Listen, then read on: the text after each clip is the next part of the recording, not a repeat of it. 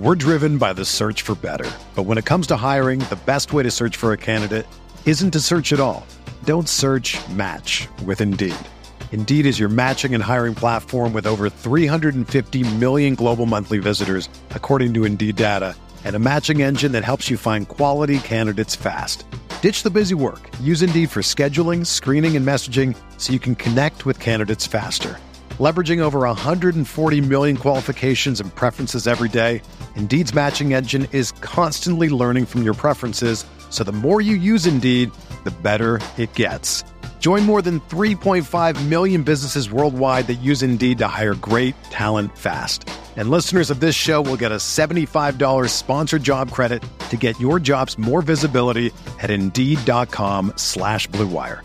Just go to Indeed.com slash BlueWire right now and support our show by saying that you heard about Indeed on this podcast. That's Indeed.com slash BlueWire. Terms and conditions apply. Need to hire? You need Indeed.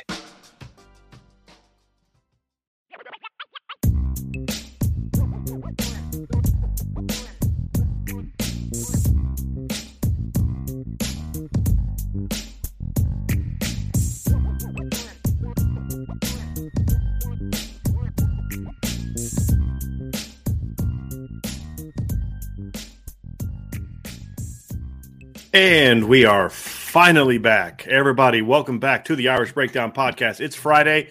It's a little later than normal, but uh, we needed to move things around so I could be on the show today because I have missed being on the show. I've missed all of you, missed Ryan even a little bit. I think Ryan maybe, maybe missed me a little bit, uh, but we appreciate your patience and prayers and everything that's been going on this week. But we are back. Ryan, it's been a uh, been a crazy week, obviously, but uh, we're back ready to talk some Notre Dame football, man. And you know, we uh you and I have talked a lot about just this team and the bye week, and we had a lot of things planned for the week, and they kind of got thrown out. But what we want to discuss today is just Notre Dame coming out of the bye week. And the reality is, this is a football team that has a chance to really make a run here over this over the next eight games. Every team on the schedule is beatable. There's a lot of teams on the schedule that can beat Notre Dame. If Marshall can beat Notre Dame, there's a lot of teams over the next eight weeks that can beat Notre Dame. So we're going to discuss sort of where Notre Dame is, the areas that we think they need to improve upon to become a team that can go out there and beat the rest of the teams in the schedule. Because, like I said, they're all beatable. But whether or not Notre Dame can beat them remains to be seen. And, and I know there's a lot of excitement about what they did in the last game offensively, but Ryan, I got to see a lot more than blasting the worst defense possibly in Power Five before I'm ready to say the offense has turned a corner. But at least it was a step in the right direction. Yeah, it was a massive step. I mean, we, we've been kind of talking about it, right, Brian? It's like after the first two games, you have to start seeing exponential growth because it was not, it was just Notre Dame was not in a good spot. And then even the Cal game kind of left you wanting more, you know, like it was a nice victory, but it was something where like the offense was inconsistent and still kind of, you know, just was not the peak or the, the step that you wanted them to take in that football game. Defense has been okay in spurts, but in large part, I mean, it's just been a very inconsistent approach the first three games, and you saw glimpses, I think, of in the in the North Carolina game how good this team can be. You know, it's again they didn't pull it out for a whole portion of the game. They still need to kind of find the level of consistency, but you saw good defensive points of the game. You saw high level mm-hmm. football on the offensive side of the football. You saw the steps that you need to take. For me, it's just exponential growth each and every week now, right. from now on. We're driven by the search for better. But when it comes to hiring, the best way to search for a candidate isn't to search at all. Don't search match with Indeed. Indeed is your matching and hiring platform with over 350 million global monthly visitors, according to Indeed data, and a matching engine that helps you find quality candidates fast. Ditch the busy work. Use Indeed for scheduling, screening, and messaging so you can connect with candidates faster. Leveraging over 140 million qualifications and preferences every day, Indeed's matching engine is constantly learning from your preferences, so the more you use Indeed, the better it gets. Join more than 3.5 million businesses worldwide that use Indeed to hire great talent fast. And listeners of this show will get a $75 sponsored job credit to get your jobs more visibility at Indeed.com slash BlueWire. Just go to Indeed.com slash BlueWire right now and support our show by saying that you heard about Indeed on this podcast. That's Indeed.com slash BlueWire. Terms and conditions apply. Need to hire? you need Indeed. Another day is here, and you're ready for it. What to wear? Check. Breakfast, lunch, and dinner? Check. Planning for what's next and how to save for it? That's where Bank of America can help. For your financial to-dos, Bank of America has experts ready to help get you closer to your goals. Get started at one of our local financial centers or 24-7 in our mobile banking app. Find a location near you at bankofamerica.com slash talk to us. What would you like the power to do? Mobile banking requires downloading the app and is only available for select devices. Message and data rates may apply. Bank of America and a member FDIC. It's it's we saw a glimpse of what this offense is supposed to be, right? We saw a glimpse of it. And so, you know, this is kind of what what uh, you know some I, I, it's funny like Notre two weeks ago or a week ago Notre a lot of people in this chat a lot of Notre Dame fans didn't think that they could beat North Carolina. Now it's like they're going to beat BYU by 30 and they're going to and it's just like hey can we pump the brakes? Cuz there's still a lot we have to learn about this football team. And you know North Carolina is a very good offense a very bad defense. And again one game doesn't mean that you've arrived. You've turned the corner. You're all of a sudden this great football team. You know, it, it means that you've started to take a turn. Now, Cal's shown to be a pretty good football team. You know, uh, their offense kind of blew up. The, Notre Dame shut their run game down. A week later, they go out and run for, you know, almost 300 yards against Arizona. Jaydn Ott has all, you know, over 200 yards. You know, could that be just because Notre Dame's really good? You know, we've seen Marshall struggle. I think they've lost both of their games since playing Notre Dame right? They're they're 0 2 since playing Notre Dame. Ohio State has blasted people since playing Notre Dame. I think we can all agree that Notre Dame is not nearly as bad as they looked against Marshall. And that was the frustrating thing, Ryan. It's like, well, the, the, because of how they played against Marshall, that's who they're going to play all year, and this team may go four and eight. A lot of that was just nonsense, to be honest with you. But I understood it. And just because they blasted North Carolina doesn't mean Notre Dame's going to go on this run where they're just going to blow everybody else out over the next eight weeks. And that's kind of it's like, hey, let's pump the brakes a little bit and realize that this is a talented football team that still has holes, but also has the potential to get rolling. And I think, Ryan, that's kind of what we want to discuss today is what are the things that they got to continue to improve upon to get better? Because if they play like they did against North Carolina the next eight weeks, they're going to win at least five games, at least five games, right? I'd, I'd argue you'd say maybe maybe six, but look, BYU is still going to be tough if they play the way they did against Carolina. Because again, big plays, mistakes, missed opportunities the points you left on the board against North Carolina get you beat if you leave those points on the board against BYU or Clemson or Ohio, or USC. Right, the the mental mistakes you made again on defense against North Carolina can get you beat against BYU, Clemson, and USC. So we're going to discuss about those aspects of it, and we're going to discuss just areas where this team needs to continue to get better, Ryan. And let's start on the offense because I think that's the side of the ball that is the problem. The defense has been far from great, Ryan. It's been good, but I think we both agree that this team is two and two because the offense hasn't come to play the way it needs to so far this season. Yeah, yeah. It's it's been it's it's it's been a really kind of Jekyll and Hyde team so far, Brian. I mean, honestly, like mm-hmm. it's it's something where the, offensively you saw against North Carolina what I think that you were expecting kind of all year. I mean, at least in the preseason, like you're expecting hey, Notre Dame's going to be able to create some explosive plays. You saw like the long touchdown to, to Lorenzo Styles, for instance. You saw a few explosive runs off from the running backs. You know, like you saw Audric Estime with a few chunk plays. You saw Logan Diggs with a couple chunk plays in the passing game, including one for a touchdown. It's just for whatever reason, the first few games though, it seems like everything was just kind of hard for Notre Dame. You know, like nothing came easy. Every big play they made, it was like it so like it was just they, I mean, you because you were there for the Marshall game, right? It's like Notre Dame got a five yard run, and it felt like they got a twenty. It felt like it was like yeah. for 10, 15 yards. Yeah. You're just like a five yard run should not be that difficult, you know, right. like the, against they, Marshall. Exactly. Yeah. It was just it, for whatever reason, everything looked incredibly difficult. Now against North Carolina, it looked a lot easier, and there's some mm-hmm. reasons for that, right? One is I think Notre Dame was more efficient. I think that they did their job much better for what they can control. But then they did play against a bad defense. They did, right? right? So, but I think for me, it's the efficiency needs to definitely improve. You need to be able to create some explosive plays. If not, this three yards, four yards in a cloud of dust mantra, like it's not right. sustainable, right? Like I just don't think that this is a sustainable way for Notre Dame to win. So they need to create explosive plays. You saw it more in North Carolina, But again, it needs to keep continuing throughout the season now, Right. consistently. The reality is too, Ryan, is look, yes, North Carolina is bad, but Mm-hmm. there was a lot of plays out there that that Notre Dame didn't make against Cal that weren't about Cal. They were about Notre Dame. I mean, Cal didn't do anything to make Drew Pyne throw the ball into the ground. They didn't make it, you know, miss Michael Mayer on the seam. It didn't do any of those things. It didn't do anything to cause Notre Dame not to pick up certain twists or stunts. It was more about Notre Dame.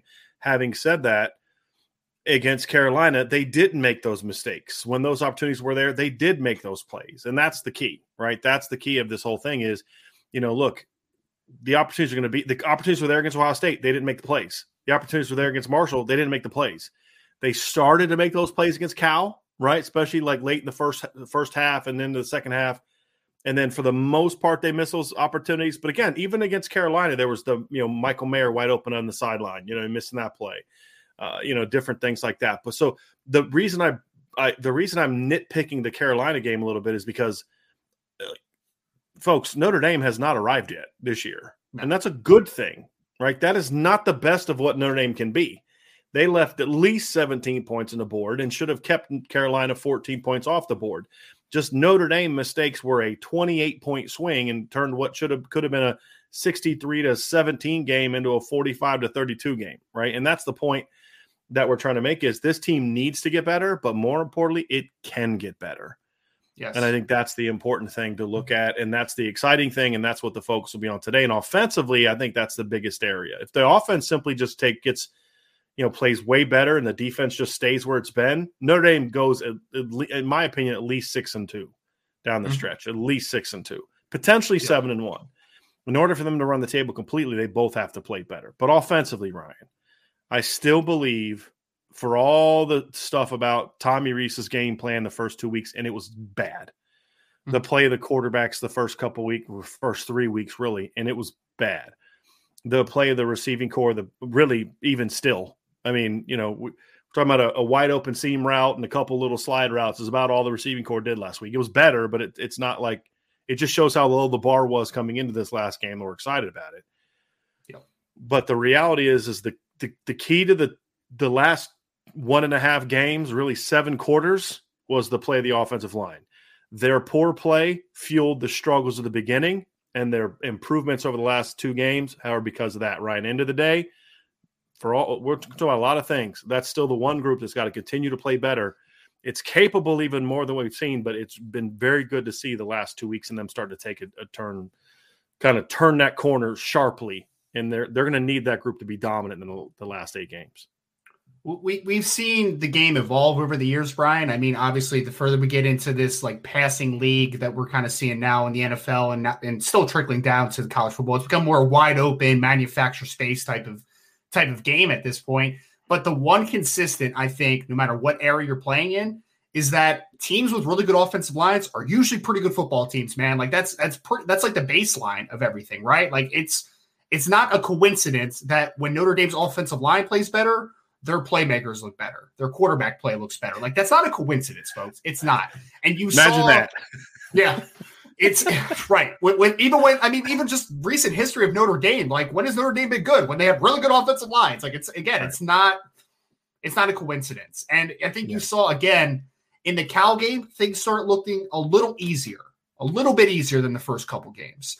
What was the what was the what was the the movement forward? Right, offensive line played better, and then offensive line wise against North Carolina, it was the best they looked all year. And again, there's an asterisk next to this Sure. game, right? Like it wasn't. We're we don't have to keep saying it. The North But Carolina they defense did what a good offensive line is supposed to do against a bad front seven, and they Yes. dominated them. They right? did dominate. That's the key. Yep. Yep. From from start to finish, it was the best game that we've basically seen from every player up front, in my opinion. Like I don't think that there was an offensive lineman that you could looked at and said like he was the same or he took a step back. Like for for in my opinion, from left tackle all the way over to right tackle, I think every player showed monumental improvement during the North Carolina game, and I think that that's why you saw the explosive runs. I think that's why you saw Drew Pyne get more comfortable back there because let's be honest, Drew Pyne basically didn't get touched all day. I mean, he honest. I mean, it was a great, great exhibition of pass blocking. They got a pretty consistent push up front. It was a step in the right direction. So it's not a coincidence that your offensive line is starting to play better and your offense is now also starting to play better. And that's the biggest thing is when you look at what we thought could be a real big strength of this team, Brian, like in the preseason, offensively or defensively, we're like, hey, man, there's a lot of talent on the offensive line with Harry Hiestand coming in. That's a unit that we need to be able to depend on if you're Notre Dame. And mm-hmm. in North Carolina, it certainly showed the makings of a really good offensive line. But again, you're going to be playing some better defenses coming up here. So you need to continue to have exponential growth because that's the way that you're going to be able to win some of these games the confidence I have in this group starting to turn the corner not only comes from the dominance over North Carolina, and they could have run for 400 yards in that game if they wanted to. I mean, they, they really could have. I was glad to see them because what's the one thing you and I warned against going into that game? Eh, we warned against the notion of don't just go out there and bully North Carolina because you can. Still strive for balance, you know, and they and they did that. I mean, I'll commend Tommy Rees for that. They did that. They didn't just – come out there and say, look, these guys stink. We're just going to run it through them. We're going to just get out of the bye week with a W or get out of the week, you know, this game with a W, go to the bye week and figure some stuff out. They started to figure stuff out last week. So they did have, I mean, Drew Pyne did throw 30 plus passes. They still did run the ball. Now they built around the running backs a lot of that in the past game, but they took their shots down the field. They didn't do what they could have done to win that game, which is grind it out you know, slow the clock down. I mean, they took some shots. I mean, even early in the game, I mean, the 39 yard gain to to Logan Diggs and different things where that was clearly game planned for that opportunity. That play was designed to potentially free him up. There were some shots that were designed in that game, so it wasn't a conservative game plan. I was happy to see that. Yeah. But none of that necessarily is where my confidence comes from. My confidence comes from because for the last really two and a half quarters against what I believe is a pretty good Cal front seven, they were pushing Cal around. Mm-hmm. Like that's what I like to see because that's a much bigger D line than Carolina. It's a much better coached defensive line than Carolina, a lot stronger defensive line than Carolina. It's not as athletic as the Carolina kids, but athleticism isn't what I'm worried about with this Notre Dame offensive line. It's it's can they move people? And so eh, that's really that combined with the North Carolina game is what gave, gives me confidence, Ryan, about this offensive line. If it was just Carolina and they'd struggle for three weeks, I feel way less confident that that was a real turnaround. It was yeah. what they did against Cal for me that said, okay, it's what Harry Hiestand is teaching them is starting to show up on Saturday, and that's important. Yes. And, and the, the last two defensive lines and just front sevens that Notre Dame has played are much different styles as well, too, Brian, which I think also gives you hope because it's like, you know, you went into the Cal game – we talked about the Correa kid at nose tackle that's like 335 pounds. You talked about the two inside linebackers, Jackson Sirmon and number 10, that were good football players, but they're more physical downhill players. Notre Dame in the second half, they dominated that that front seven. They did. And they really, in my opinion, flashed the physicality that they need to be able to move bigger bodies and to be able to be confident at the point of attack.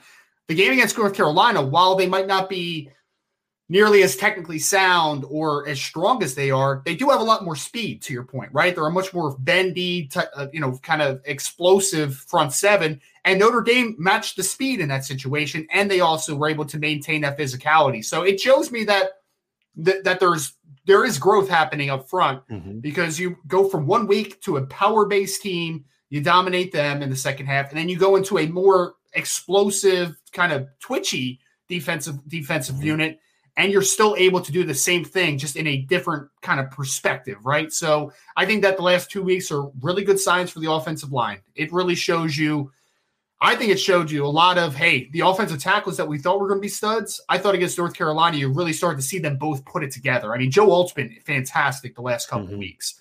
And oh, then yeah. you saw, I, I think that the biggest, biggest takeaway and the thing that has me the most positive is that I thought that was easily by far the best games I've seen Zeke Correll and Josh Lugg play this season by a landslide, yep. right? Like they played good football. And I would argue that Jarrett Patterson might have played the best game of his career. Like I would go that far, good. man. Yeah. I thought he was really good the in that football. The only game. reason I have a hard time saying that is because of how bad Carolina is. That's fair. But you That's know fair. what the thing about Jared is this was this is the game, Ryan, and, and, and this is where I'm going to come from on this one.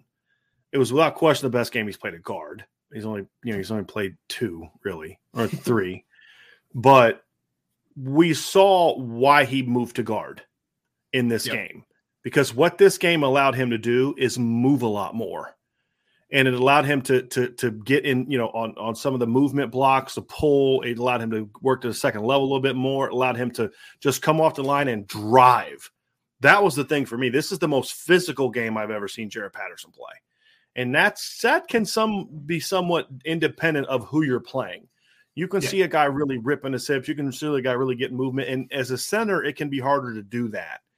And. I think that is that is what I would say is definitely his most physical game, and definitely was in, you know indicative of okay, here's why we moved him to guard. If you know from a coaching yeah. standpoint, because his athleticism flashed in this game, and considering he's still coming back from the foot injury, is a great sign. He's not 100 percent yet, so I hmm. thought that was a big sign for me. And him and Joe Alt together are really impressive.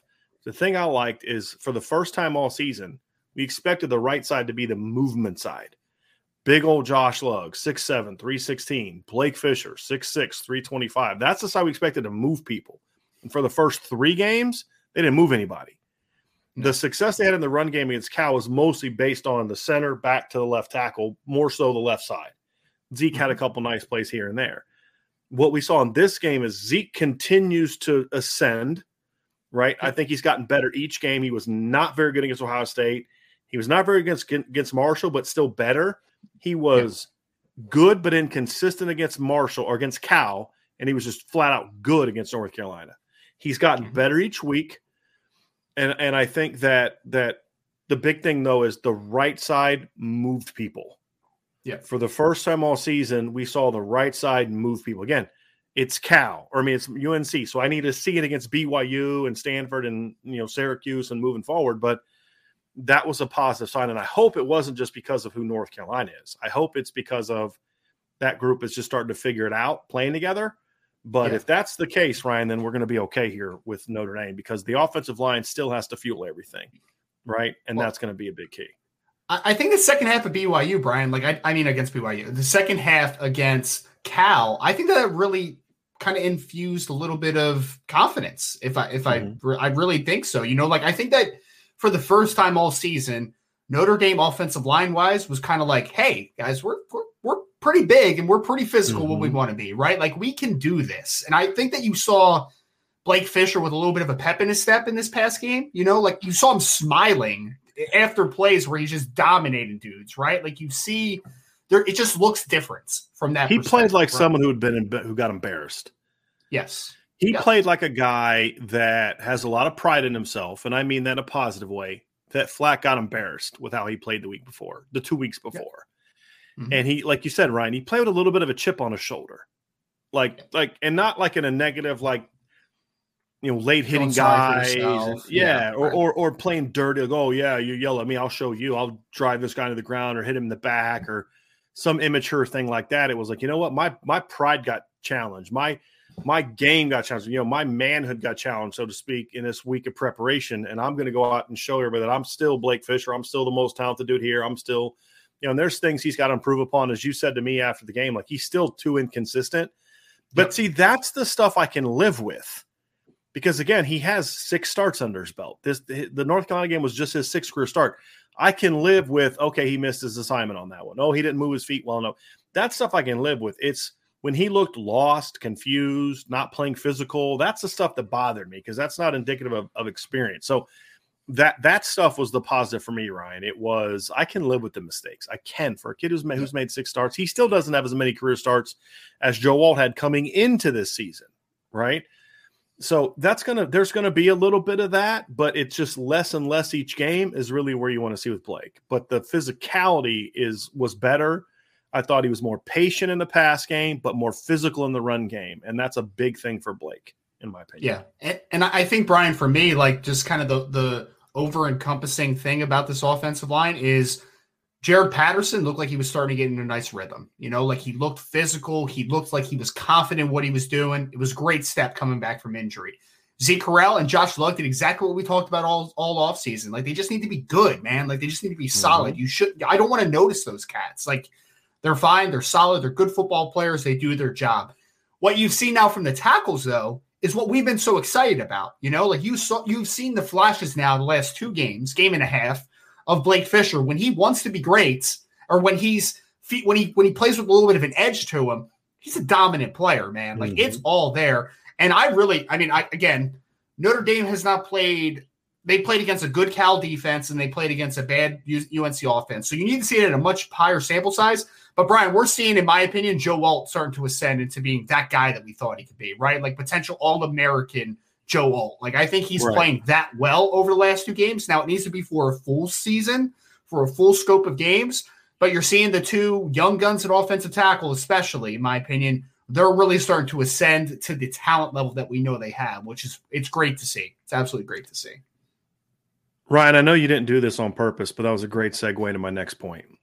Nice. We're going to talk about the quarterbacks and the running backs and all that kind of stuff, but uh, I don't care that they had success offensively against the a terrible North Carolina defense. Oh, the offense looks great and scheme was good and all this kind of stuff. It is even more inexcusable with how bad Carolina is that you didn't play Tobias Merriweather for a single frigging snap. Not one. Not one. And here's the thing that bothers me. I do know this to be true. They worked on stuff with him during the week of the last two games and had a package for him. I'm told that by multiple sources. Why are you wasting reps with that if you're not going to flip them playing? It is inexcusable, in my opinion. Now, what we're going to hear is the trust thing. And I'm sorry, this offense will not get to where it needs to get to if they don't play their best players.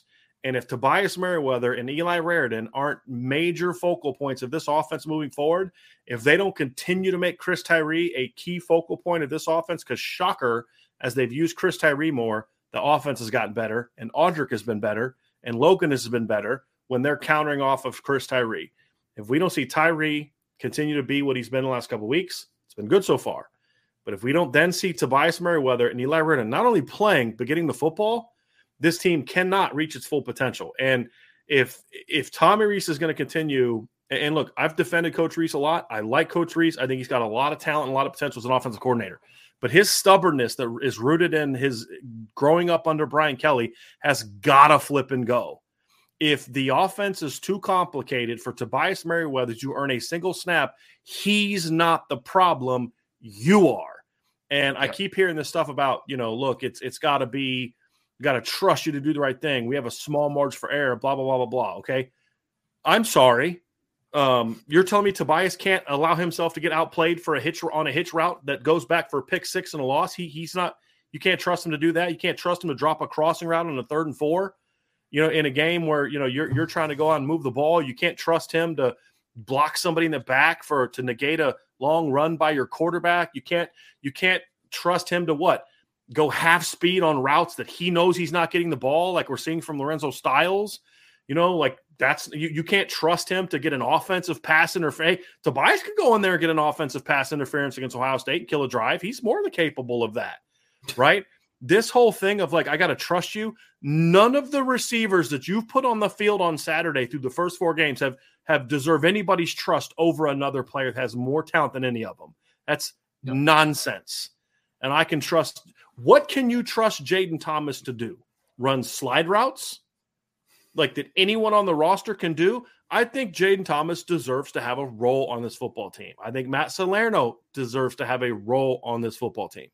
Okay, no question. But the fact that they have the, pro- I mean, Jayden Thomas averaging over 40 snaps a game, based on what? He's not a great blocker so far. And all he can do is get open on quick stuff that's scheme oriented. He can't, he can't, he's no threat down the field. He gets no separation down the field. He doesn't know how to get run through aggressive coverage. He doesn't know how to get off the line of scrimmage. What exactly has he earned? You know what it is, Ryan? He knows the plays. That's it. That's it. And it's again, it's it comes down to then you you're making a lot of money. You're making seven figures, right? You turned down this huge contract from LSU. You, Miami wanted you. Blah blah blah blah blah. It's not about talent with with Tobias, and it's not about talent with, with Tommy Rees. Tommy Rees mm-hmm. is a really smart guy. He's got to understand that this is still college football. And in college yep. football, it's much more about the talent on your team than what's in here for you. And you got to figure out a way to get Tobias on the field because at this point in time, the fact that he has zero zero touches in four games and has only played four snaps in four games is not a Tobias Merriweather problem. I don't care what anybody says. It's a Tommy Rees problem. And it's a Marcus Freeman problem because you're the head coach. You need to go into his office. This conversation should have already been had.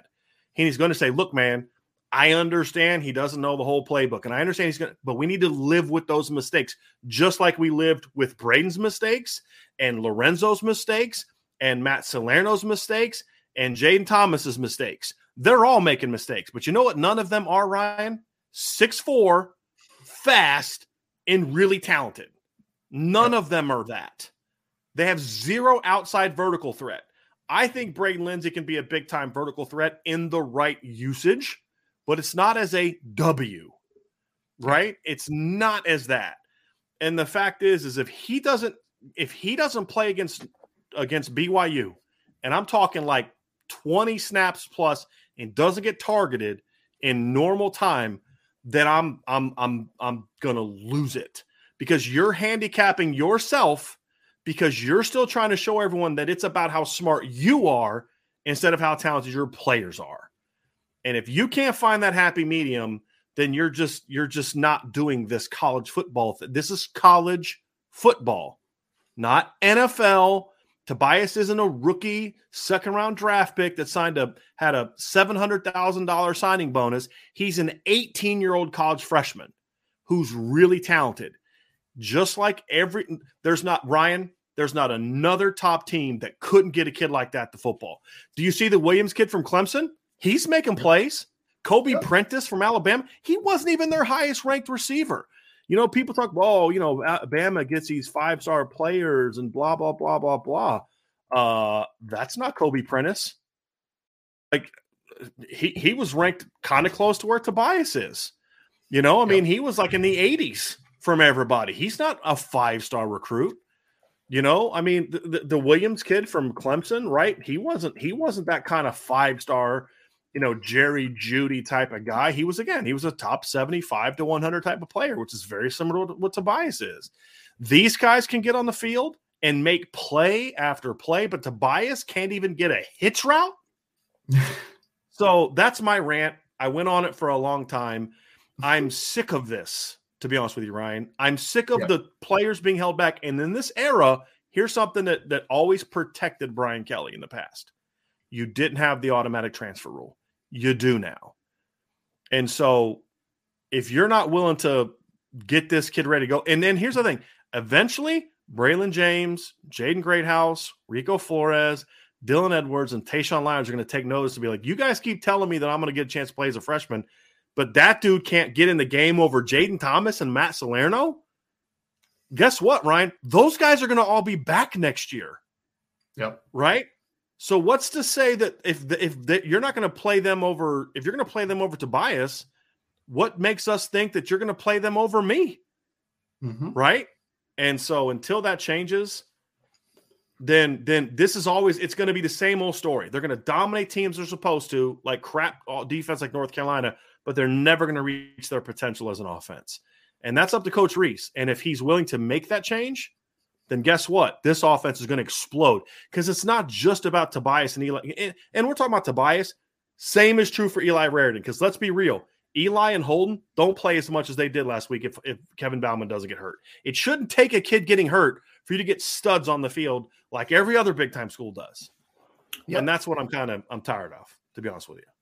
It, Brian, it, it's such I think it's such a contradictory thing when when people say – you know, you because you talked about Coach Rees, right? Like he wants to show, you know, what his acumen is as a football mind. He kind of wants to flash his ability. But in my opinion, if you're a great coach, getting getting a player that maybe right. doesn't know the full playbook and scheming them open and getting them involved, I think that's great coaching, man. That shows that you are very creative, in my opinion, right? So I think that that's very inconsistent line of thinking, very contradictory.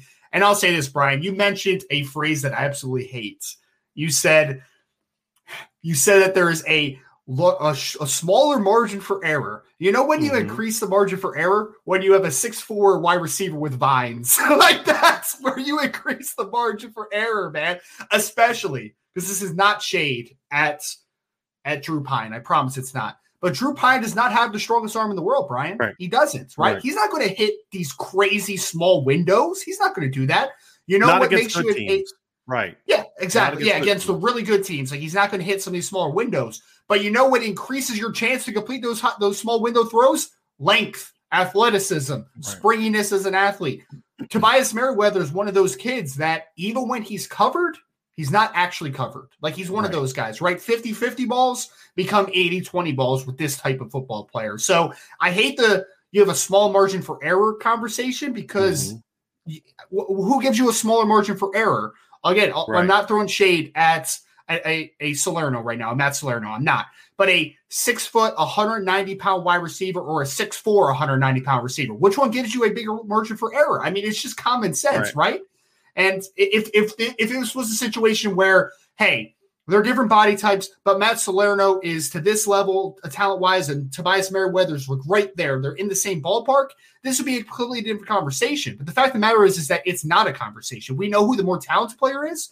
We know who the more lengthy athletic player is. It's just it's it's just not great right now, man. Like right. there's there's zero there's zero reason, in my opinion, not to get Tobias Merriweather a look. He needs to be involved in this offense. It just it's very it's very confusing. I don't I don't fully understand it if I'm being honest. Yeah. And I would say the same thing about Deion Colzie getting a role, which we started to see at least a little bit. He played four snaps against North Carolina in the second half. He has been coming back from injury. That one I understand a little bit more but that is something that we we need to see as well, Ryan. And, and I think the part of the reason I focus on these two kids is not only because they're the I mean the two most talented players you have on offense uh, at the from a pass catching standpoint, like like tight ends, receivers behind Michael Mayer is Tobias and Eli Raridon. Now again, they're freshmen. Yes. You can't ask them to run the full thing, and that's it. Shouldn't be you know it like a veteran or you don't play. That there's got to be a happy medium, like there is for every other good team in college football so you know for me it, it's it's about finding that sweet spot because as you said eli and and uh, tobias are, are both guys that can help drew pyne out a bunch they're yes. both guys that his team start to try to find more and more ways to slow down michael mayer which is growing increasingly difficult you know with the way that notre dame is moving around and just the level he's playing at right now those are the kind of guys that can hurt you and give give drew pyne that confidence because as you said I'll I'll speak as a quarterback, okay? Because that's the position I played. When I have a receiver that I know I don't have to be pinpoint accurate to get the ball to, it makes me a lot more confident as a quarterback, especially when I'm getting pressured. Right, especially if I'm not sure of what I'm saying. Like, okay, I don't know what I'm saying here, but I know there's one safety, and I got Tobias on one side, and I got Mayer on the other side. So I'm just going to read that one safety and throw it where he ain't. Right, because it's your point. You now put two guys on the field now that are, dude, I don't care if he's covered, just give him a chance. And we saw the Drew is willing to do that. That was the biggest thing for me that came out of Saturday's game for Drew Pyne. It's not that you know that that he's accurate or that he can make good reads on slide runs. Like Drew was never the guy that just short hopped two balls against Cal. That was dude making his first start. He was jittery. He was nervous. He played like a guy that was making his first career start and had the weight of the world on his shoulders because Notre Dame was 0 2. That's how Drew played. What we saw against Carolina is kind of what we thought Drew would be. It's why you and I said Notre Dame's a 10 and 2 football team if Drew Pyne's a starting quarterback because we thought he can be that guy. But Drew is not a guy that's going to go put the team on his shoulders, a la Trevor Lawrence, a la Justin Fields or Bryce Young or all these other guys and say, hey, I'm going to will you to victory with my God given ability physically he's going to need the talent around him and then let him be a point guard. And what we saw against North Carolina on a couple throws, especially the one of Mayer on that third and 10, is if he trusts you, he will just throw that sucker out to you and let you go get it. Yep. There were times he was unwilling to pull the trigger when Mayer wasn't his primary read. When Mayer was one of his first two reads, Ryan, you could see it from the press box. He was like, dude, I'm just going to let him clear and then I'm just going to throw it to him because I know he's going to catch it wherever I throw it. It's and he threw idea. some balls to him that weren't on point, right? Couple behind him, but Mayer caught it. But then on that third and 10, he just said, throw it up. I'm going to throw it at like nine feet. And, and the only person who catch is Michael Mayer. Because why? He had the confidence Mayer was going to do that. Now you give him a couple other six four, six six weapons, and all of a sudden Drew Pyne becomes a much more confident quarterback. And one of the things that Notre Dame is going to have to do a better job of, and this is how it all ties together, Notre Dame has to be a more effective vertical passing team. I'm not saying they need to be a team built around the vertical passing game, but I was glad to see Drew take some chances against Carolina down the field. I was glad to see Tommy Rees scheme some some shots down the field. I still don't understand why Tobias Mary or uh, of all the receivers you have, why uh, Jayden Thomas is the guy that you're trying to design a backside post to. Different conversation for a different day. But at least Drew took the shot and took the chance, and he needs to get it out there a little bit more and all that kind of stuff. But they were willing to take some chances. But mm-hmm. Drew, like you said, is not a guy that's going to sit sit back and launch a 60 yard over the top post throw.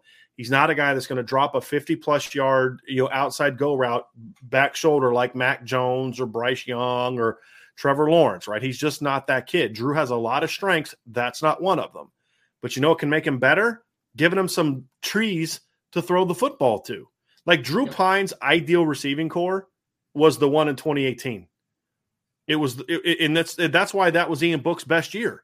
Ian Book's best year by far was 2018 for a, a, million reasons, but one of the primary reasons is is in 2018, and his second best year, in my opinion, at least at times when he was on, was 2019. And why? Because he had Chase Claypool and Cole Kmet to throw to in 2019. In 2018, he had Miles Boykin, Chase Claypool, and and uh, uh, Alize Mack to throw to, and Cole Kmet off the bench. And Chris Finke was a great route runner that could know how to get open. But he, he, there were games where you could just see Ryan. He was just like, I'm going to throw it to Miles and Chase all day, right? And he had confidence that hey, I can just throw it out there and they're going to go make a play. Drew needs that kind of help too, and there's only two guys at receiver that can give you that, right? Deion Colzie and Tobias Merriweather. Like to mm-hmm. see, need to see more of them. That doesn't mean no Jayden Thomas. It doesn't mean no Matt Salerno. They should both play in roles. They should both play. They just shouldn't have the prominent roles that they have now, especially Jayden Thomas. But the other, the tight ends are the other guys. Eli Raridon and Holden Staes give you that as well. So you have to build around the quarterback you have now, not the quarterback you thought you were going to have all off season, yep. right? And and with uh, with Drew Pyne as your quarterback, you need to kind of rethink who you are and say we've got to get some size in there. And now all of a sudden you've got some size to take the pressure off of Braden Lenzy. You can now use him on things that he should be getting used on, and I think it allows you to move Lorenzo Styles inside. He has the body of a guy that should be playing X, but for whatever reason, Renzo doesn't know how to play X that well. He just doesn't. His production mainly comes inside. And until you can get him there, right, you need to figure out a way to get him inside more. What's a good way to get him inside more? Having more more outside guys that are legitimate weapons. Because you can't just put him inside all the time. Then you don't you only have one legitimate outside vertical threat, and that's Braden Lenzy, who's an outside vertical threat on a limited number of type of things. He's not a guy going to put a boundary and say, go win off the line. And that's just not who he is. That's not a mm-hmm. fault on Braden Lenzy. You got to use him correctly. So that's another reason those guys can help. It's not just about play your best guys. That's true. But practically speaking, who this team needs to be throwing the football, you need that presence to maximize your offense. And as the as the running backs become more focal points of the opposition too, Ryan, those kind of big guys are going to get more and more one on. I mean, think about it. You got to worry about the running backs. They're going 22 personnel. Notre Dame will go 22 personnel, and all five dudes are pass game weapons. Who mm-hmm. in the country can do that right now? Who can go 22 personnel and line up and go right up and down the field out of empty? Or one or a back in the backfield with everybody else spread out. There's not, there's really like what? Georgia, Notre Dame, Georgia. Was that it? Yeah, I know. I was I was really trying to rack my brain because I'm like Alabama only has Latu, right? So like they don't have. The they could have maybe done it last year with Billingsley, right? Last sure, year Billingsley, yeah. they could have done it, right? Sure. But you know, I mean, maybe maybe Texas, I guess, could do that a little bit, but sure, maybe, sure. yeah, not yeah. like Notre Dame could do it. No, know? not like Notre Dame. But that's not, the point, and so yeah, it gives you some unique things. So put a Tobias out there, and like when you're in 22 personnel, Tobias Merriweather should be your one receiver, but you should at least have Eli Raridon out there. So there's just a lot of different aspects to this, Ryan. That that it's not just about play your dudes and all that. It's also practically speaking, this is who this Notre Dame football team needs to be now that Drew Pyne's your starting quarterback. Because Drew can win you a bunch of games. There's not a team left in the schedule that you can't beat with Drew Pyne. Not a one. It's just, yeah, your margin for error is a little bit thinner, but you're looking at the wrong margin for error as the head coach. and I think you nailed that beautifully, Ryan. The margin for error is self-imposed because you're putting dudes who can't get themselves open on the field. That's where the margin for error comes from. I think you nailed that wonderfully when you said it earlier. That's also contradictory too, though, if we're thinking about it, right? Not what you said, but just kind of that thought process. Because if you think that your quarterback gives you a smaller margin for error, why wouldn't you put the more margin for error around him, right? Like overcompensate. That's that's exactly right. I yeah. mean, it's it's weird, man. I love that you mentioned Eli Raridon, especially with how much 22 personnel Notre Dame is running. Because I mean, it's such a mismatch to have a tight end that could be a seam runner and a tight end that could be like a short intermediate pass catcher together, right? Like both those guys can do both those things. I mean, Mayer can run the seam, Mayer can be the underneath route runner. I, I know that Eli Raridon, based upon his high school film, can definitely run the seam, Brian. Like he's a really good athlete, man. And it's so weird because where Eli Raridon is winning right now is not necessarily where I would have projected him winning early on in his career based on his high school film. You know, like I know there was willingness as a as a blocker, but like he's Notre Dame wanted him, and we were so high on him because of the weapon that he can be in the passing game. We haven't seen him involved in that in that aspect yet. I think it's going to happen soon. Like I have to think it's going to happen soon, where like just off of a play action, you just get a quick seam throw where you get it, you know, off of a delay, just hit him in the flat type of thing. Like I think it's coming soon. But I mean, all that to say is like you have so much mismatched potential when you have a Michael Mayer and an Eli Raridon together because they can mix and match. They can both can do both things. Like they're not one dimensional tight ends where Eli is just a seam runner and he can't do anything underneath. Like they can, they both can do whatever they want on the field from an athletic perspective. So using them together again, increase the margin for error. Six foot yes. four and a half, six foot six. Tobias Merriweather outside, six foot four. Now you're talking about your slot position, which is usually your smaller position, being potentially a six foot one Lorenzo Styles, and that's a bigger slot, right? Like that's a little bit of a longer slot. So I agree with you, especially if you think that there's a smaller verge for error with the quarterback. You have to overcompensate in other ways, and the other way, the other ways to compensate is to get guys like Merriweather, Raridon, those guys with massive frames and huge upside athletically. Get them on the field, and I I, I hope we see it. I hope. I mean, I don't know if we will, but I'm I'm very much hoping, Brian. Very much hoping. Here, here's something, Ryan. Too offensively, last part of this is I loved, I've loved what Tommy Rees has done with his backs the last two weeks. Mm-hmm. I have, and you know he'll ride like he rode Chris Tyree early right this is like the plan it's like it's funny listening to the byu game last night they were talking about it was uh louis riddick was on there. Well louis riddick played against notre dame back when rocket ismail was in college. So he remembered he he played against someone that had ricky watters and rocket ismail and he was spot on last night because lewis emoji used to talk about this all the time. When rocket especially in year two and year three 89 and 90 they would kind of have Anthony Johnson and and and Rodney Culver and you had Ricky Watters in 89 and 90 at running back, and they would kind of ride those guys early. And then the second half, he put Rocket back there and they'd run off tackle, they run toss. And it's just kind of like you've been worn down, and then they put the burner in. Right. And so you would ride different guys at different times. And we're seeing Tom Rees do that. You know, you're riding a lot of Chris. I mean, we hardly saw Audric Estime in the first half. He had one, I think he had one carry in the first half right? I think so too. It was near the end of the end of the first half, Brian. He had that one 29 yard run. Yeah, I was like, wow, he's right. to run the ball one time in the first right. half. I was shocked a little bit. but bit. then the yeah. second half, they come out and they're riding more. And I don't think that was a halftime adjustment because we saw the same thing against Cal the week before. It's, you know, Audric to me seems like he's wears down a little bit. Like, like, like gas wise, not physicality wise, but like, like he doesn't have as many you know, because as he's still ascending, like he kind of looked a little worn down late in that game against North Carolina, which was interesting because he didn't play the first half hardly at all. So I think they're you know protecting his numbers a little bit, right? But I also think strategically, it's let's hit him with the lightning first, then come with the thunder, is what they've done so far, and, and I like that. And we, so we saw a lot of uh, of of Chris Tyree and Logan Diggs early. Then they bring in Audric and let him hammer a team. We saw the same thing against Cal I, and I like that they did against Carolina, and and then they did it differently. I think they've altered their run game. They were trying to run a Mesa duo early in the year, and it wasn't working. They went away from that. They've they've altered their footwork. I complained a lot about how their counter footwork just was not working. They altered it a little bit. It's still not how I would have it, but it's better. And so to me, and you saw the timing of counter worked a little bit in this last game. Now it helped that you're playing North Carolina who can move off the ball, but you started to see the timing of the runs. They were a little bit more of the stretch stuff. You know, inside zone was still a piece of it. So they're they're building they're building the run game. They're they're still tinkering the run game to see what works because it's got to work for the line and it's got to work for the backs.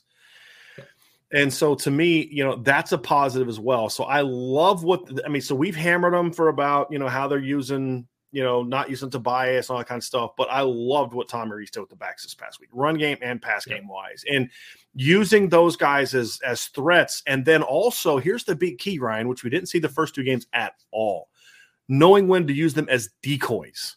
Mm-hmm. And he's done that masterfully the last two games you know, using Tyree on a motion to get Audric open on a run, or using Audric, you know, Logan Diggs on a, or it was Audric on a motion that then opens up Chris Tyree for a long. I mean, he's done a great job of that. So that is one thing is if you can continue that and then add to it with a, a more a little bit of Tobias, a little bit of uh, Eli to go with my. You've got two strengths right now in the in, in the skill game, right?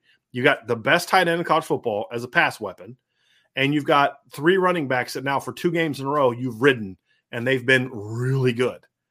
So you know you got that. So now let's add to it. Get, you know, get Lorenzo in the slot more. Continue to find different ways to get Ray Lenzy the ball. Get him on those crossers. Get him on some climbs. Get him on some things like that. But start using Tobias more, a little bit more Deion Colzie, using those guys more effectively in those packages.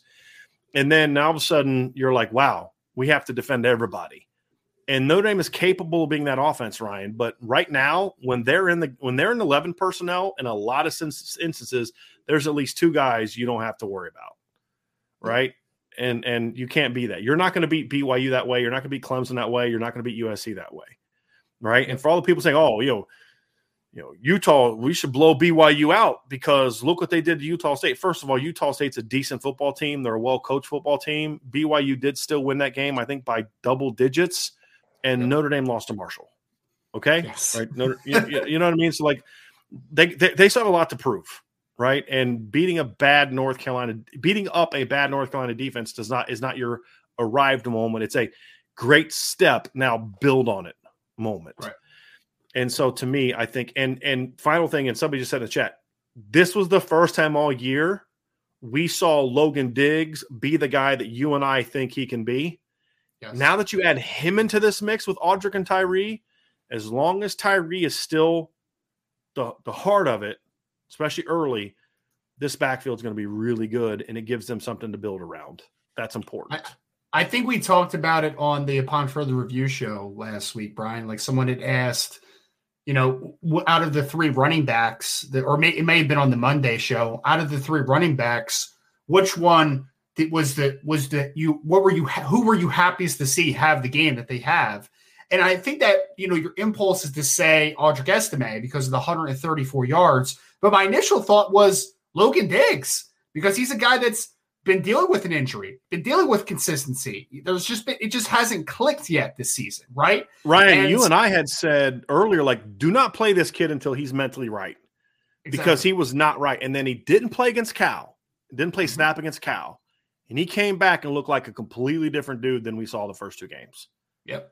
Completely different I mean, dude. He, he clearly had fresh legs, but like the biggest thing for me is that he looked confident, right? Like it was it this was the game where I mean he had 50 50 something yards rushing on 10 carries. He had the two two or three catches for 60 something yards and a touchdown.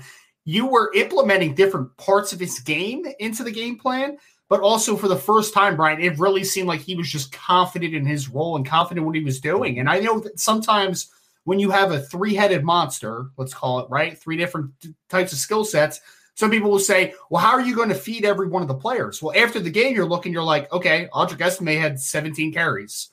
Chris Tyree had mm-hmm. 15 carries and a couple catches. You're looking at Logan Diggs, he had 10 carries and a couple catches. Like you were able to spread the wealth, right? Give the hammer his his momentum down the stretch in Audric Estime give Chris Tyree the carries early on to really get the game going a little bit as far as in the running uh, running aspect of the game and just in the space aspect of the game.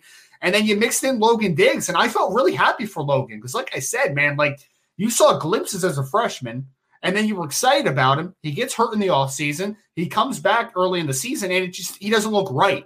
And for the first time this season, he looked right. And when you mix and match all these different skill sets, 230 pound Estime, with the lightning quick, explosive Chris Tyree, with Logan Diggs, who is kind of the best of both worlds, brings a little bit of everything to the table. They all mix so well together. So it's been mm-hmm. really cool to see the maturation of the running back unit because I feel like they were hindered by the offensive line early on in the year. But the last game and a half, especially last two games, you're really starting to see the the best yeah. of what the running backs can give. I mean, this game, if this North Carolina victory was any indication of how good this running back room could be, and just how good this rushing attack could be, how versatile they could be, how just different they could be from a snap to snap basis, then Notre Dame's going to be in a good spot. Because the other thing is, not only is it a good spot for the rest of the season, all these guys have more eligibility after this year right. too. So talk about building for the future. The running back room should be very good for the next couple seasons. Technically, Tyree still has three years left. It's crazy. I don't man. see him using because he played his freshman year is the COVID year, you know, yeah. and so uh, technically now that three includes this year, so it's two after this year. So technically, him and all, all this is crazy. Chris Tyree and Logan Diggs have the same amount of eligibility left. So because of the COVID year, but what you just said, Ryan, was was really good because here's the other thing that that that about this. What you just said and what you nailed, in my opinion, is just more evidence as to why you need to have big play receivers. And like, here's the thing: they have a volume type of receiving situation here, where you know Jayden Thomas is going to catch more passes, but not for a lot of yards. I mean, you know, you're you're you kind of had Lorenzo doing a little bit of that. Salerno's more of a chain mover type of guy and you don't have enough like when when you're doing all the stuff you're doing for the receiving for the running backs in and I'm not talking run game. I'm talking pass game. I mean, you look at how they used the backs against Cal. They had eight catches for 87 yards and a touchdown. That was really good usage out of your running backs. Then you look at what they did against uh, uh against um, uh, North Carolina, and the production was even was even greater. I mean, you had I'm kind of doing the math right now as, as quick as I can. Yet eight catches. No, I'm sorry. You had uh, uh, seven catches for 89 yards in a touchdown in the pass game out of your backs. So you're getting a much higher level of production from your running backs in the pass game right now. And mm-hmm. it could even be more. So yep. you don't need receivers that can move the chains and do a bunch of those little things. Use your backs that way. Put receivers and tight ends in the field that can stretch the field to complement the because this is about playing complementary football. Tobias, Deion Colzie, Lorenzo, Braden Lenzy, Eli Raridon, the Holden Staes, Kane Berrong to a degree. All those guys complement your running backs and and your quarterback. So there's really no argument you can make other than they know the offense better, which we've already yep. dismissed how insane that is. it, it, to to to not play these other guys more. And if you can get Tobias going, because here's the key for me you need to get Tobias going by November 5th. Now, that doesn't mean you wait till November 5th to play him. What I'm saying is you start getting him in the game against BYU. He doesn't need to have eight catches for under 20 yards. If he does, great. But that's not what we're talking. Get him in the game for 20 plus snaps and get him the football. Then you've got Stanford. Then you've got UNLV. Then you have Syracuse. And the reality is, if they play like they did against Cal in North Carolina, they beat all of those teams, right? All, all you know, I'm talking about BYU past BYU is what I'm referring to. Yep. Like, like once you get past you, and if you get past BYU with a win, with all due respect to Syracuse, who's doing it. I mean, Dino's doing a really good job with that football team this year. They've got a good defense. They're a quality football team. But if you play like you did against North Carolina and Cal, you're you're you're probably going to win that game. Yes. Right? It may not be as pretty as you want, but you're going to win that game. You're going to beat Stanford. You're going to beat UNLV. And so then you start looking at it and say, okay, well now now you're getting ready to go play UNLV or play Clemson, and now that's when you're that's when you've really got to have those guys ready to play. Yep. And so if you can have to if you can spend these next four games getting Tobias more and more and more a part of the offense, that's you know the last four games are going to need him really the first and the fourth of that last final stretch.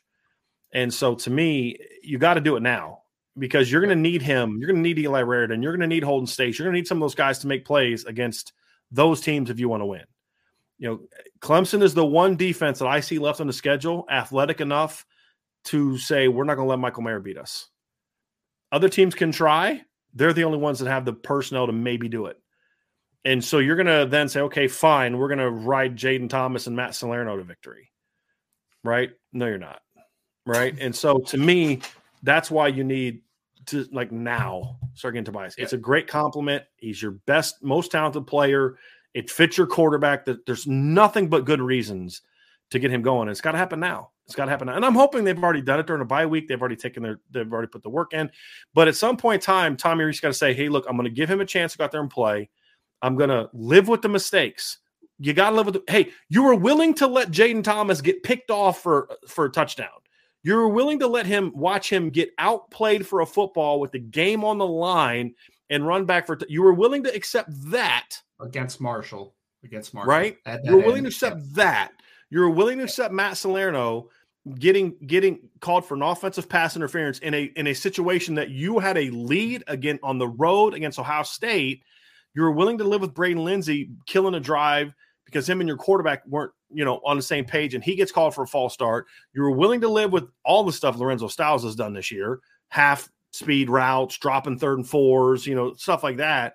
You know, not laying out for a football against Ohio State. You're you're willing to live with those mistakes, but Tobias doesn't go in motion once and he's done for the next two games. That's that's stupidity, is what yes. that is right? Why is the freshman held to a higher standard than the older players? It should be the other way around.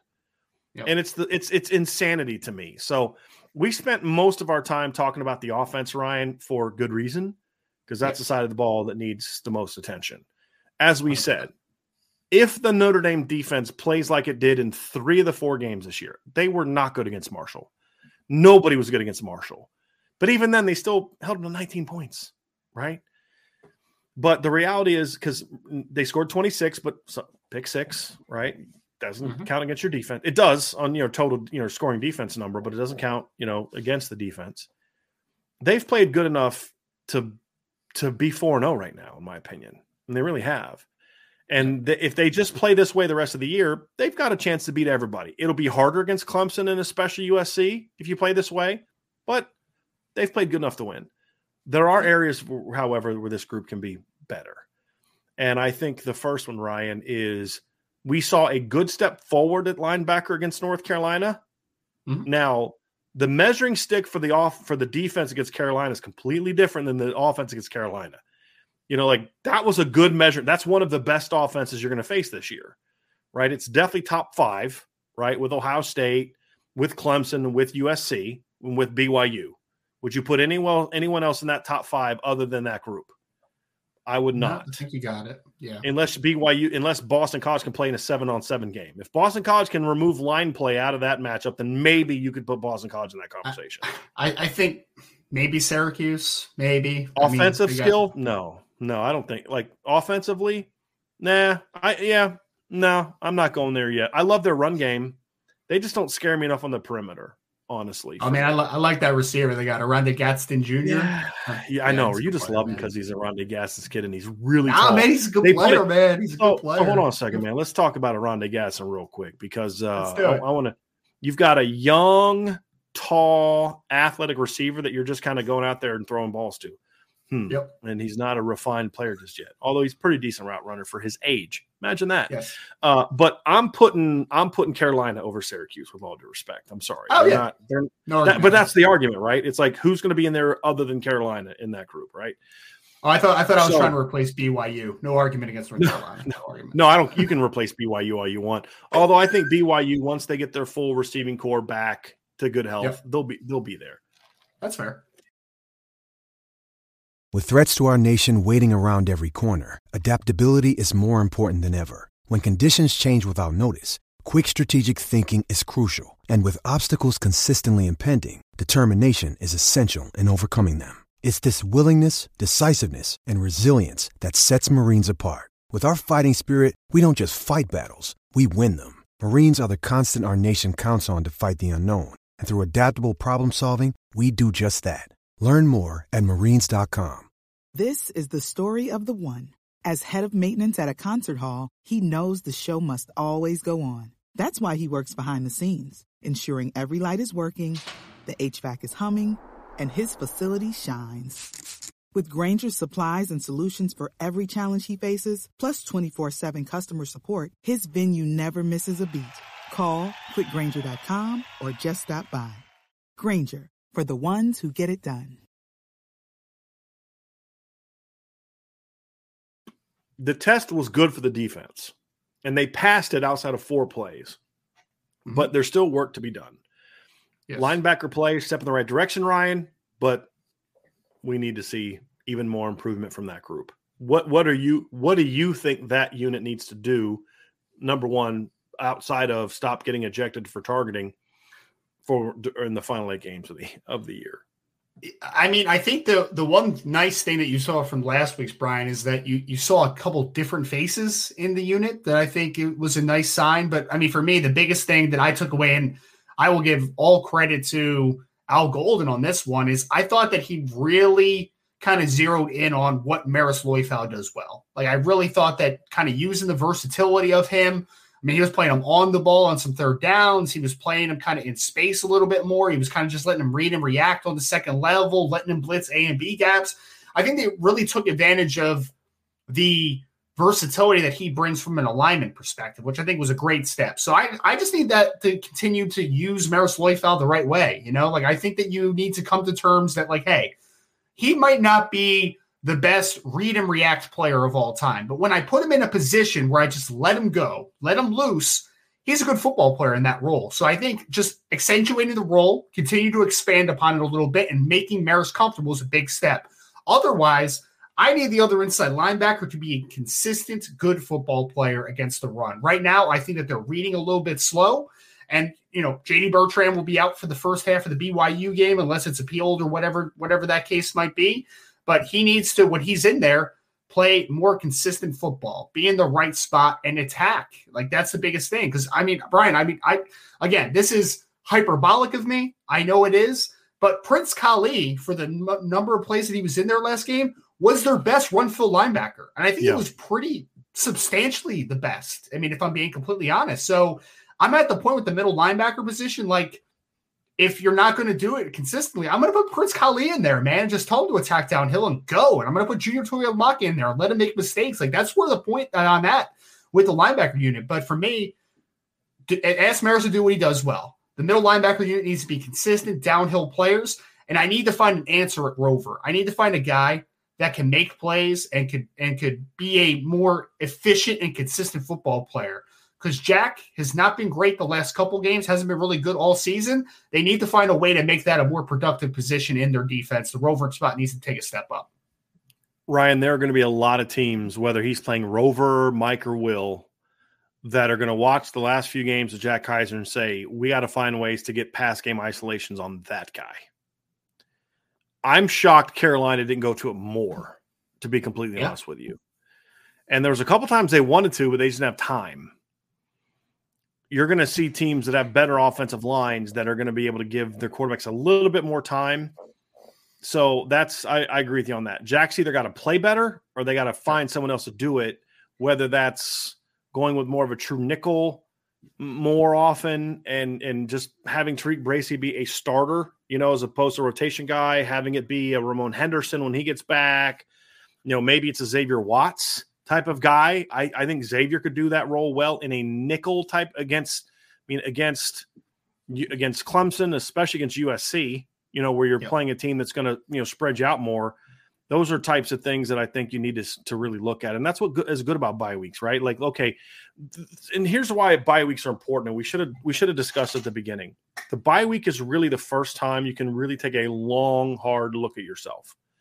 You're always going to look at sort of yourself scouting after every game. But you know, by mm-hmm. Sunday night after a Saturday game, and especially since Notre Dame is has plays what night uh, you know decent number of night games. You know they've got a night game against Ohio State. They've got a night game coming up against BYU. They got a night game against Stanford. Night game against Cal uh, against um, Clemson. You're probably going to be a night game against USC. And if Notre Dame keeps winning, some of those other games that aren't at home could end up being night games too. You know how ABC like in ESPN are with Notre Dame games. So you within 24 hours of that game being over, you're sitting down as a staff getting ready to put start working on your game plan for next week. That's just that's just kind of how it is. You don't have a lot of time for self scouting during the season. The the way you can during a bye, you can self scout, but it's just different than the way you can where you can spend a couple days saying, "Hey guys, okay, here's what we're good at. Here's what we're not good at. Is it is it the scheme? Do we need to change the formations that we're running it out of? Do we need to tinker our blocking scheme? Do we need to run it to the open side more than the closed side?